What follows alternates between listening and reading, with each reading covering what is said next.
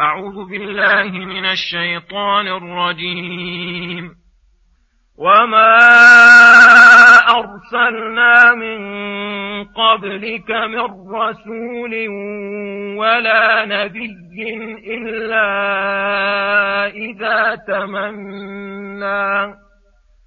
إلا إذا تمنى ألقى الشيطان في أمنيته فينسخ الله ما يلقي الشيطان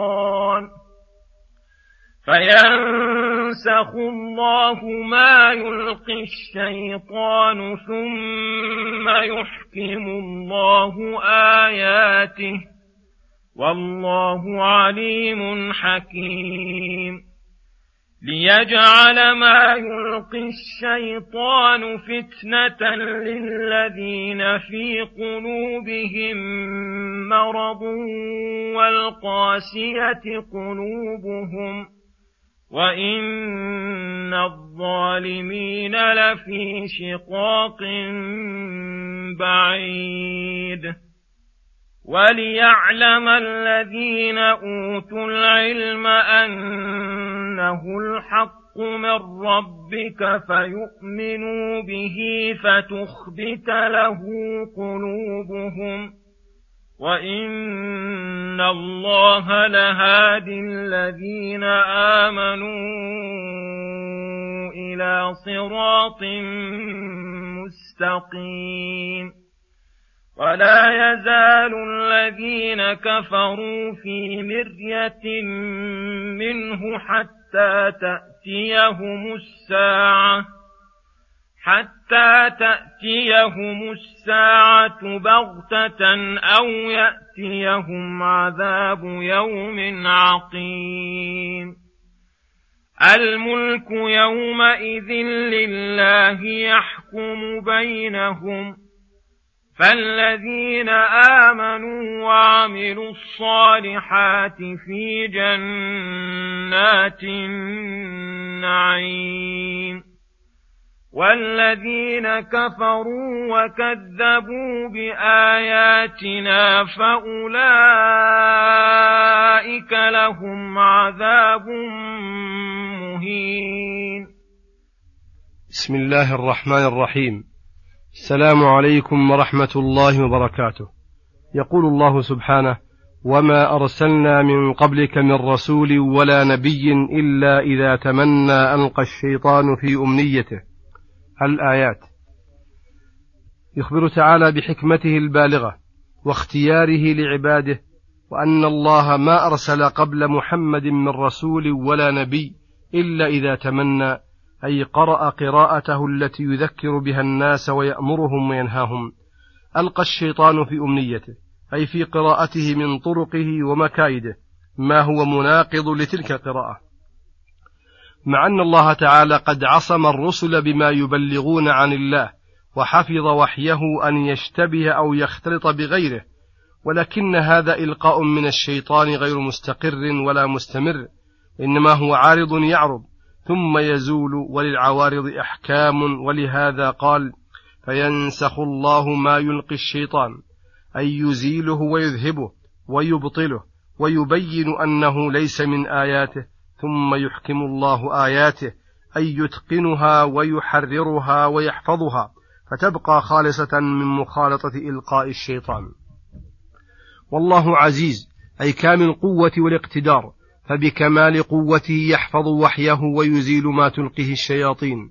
حكيم يضع الأشياء مواضعها فمن كمال حكمته مكن الشياطين من الإلقاء المذكور ليحصل ما ذكره بقوله ليجعل ما يلقي الشيطان فتنة للطائفتين من الناس لا يبالي الله بهم. للذين في قلوبهم مرض أي ضعف وعدم إيمان تام وتصديق جازم فيؤثر في قلوبهم أدنى شبهة تطرأ عليهم.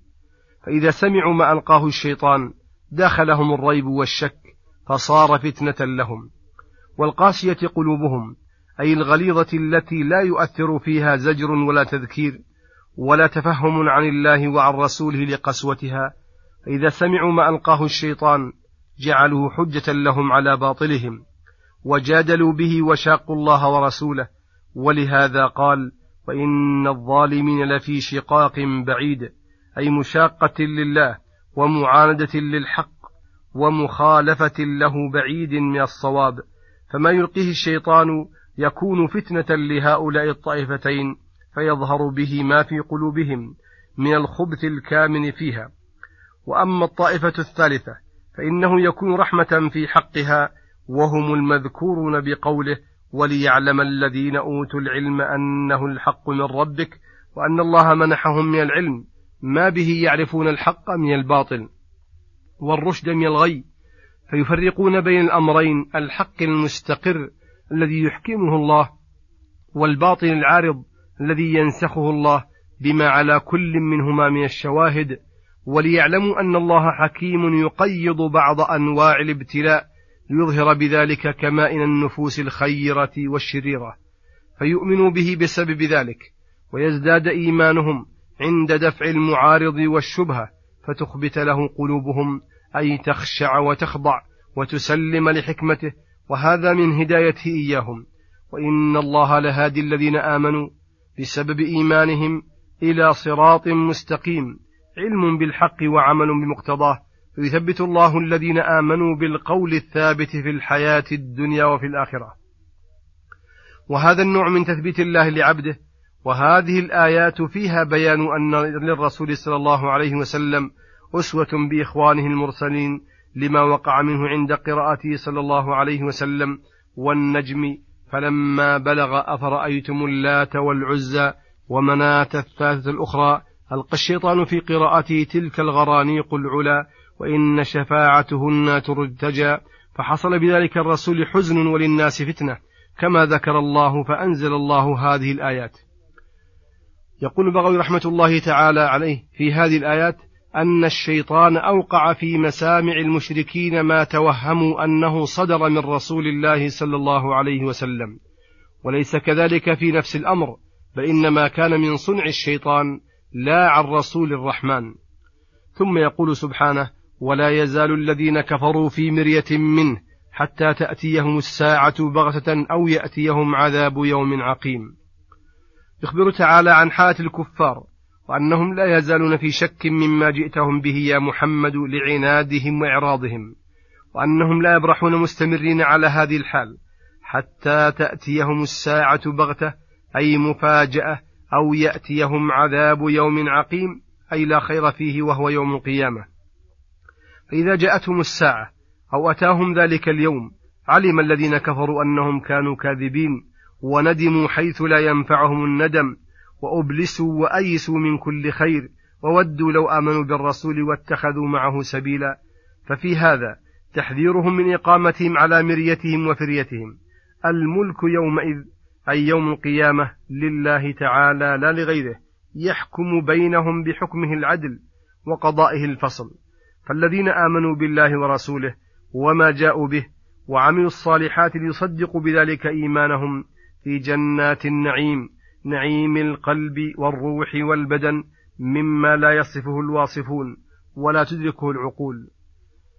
والذين كفروا بالله ورسله وكذبوا بآياتنا الهادية للحق والصواب فأعرضوا عنها أو عاندوها فأولئك لهم عذاب مهين لهم من شدته وألمه وبلوغه للأفئدة كما استهانوا برسله وآياته أهانهم الله بالعذاب وصلى الله وسلم على نبينا محمد وعلى آله وصحبه أجمعين. وإلى الحلقة القادمة غدا إن شاء الله.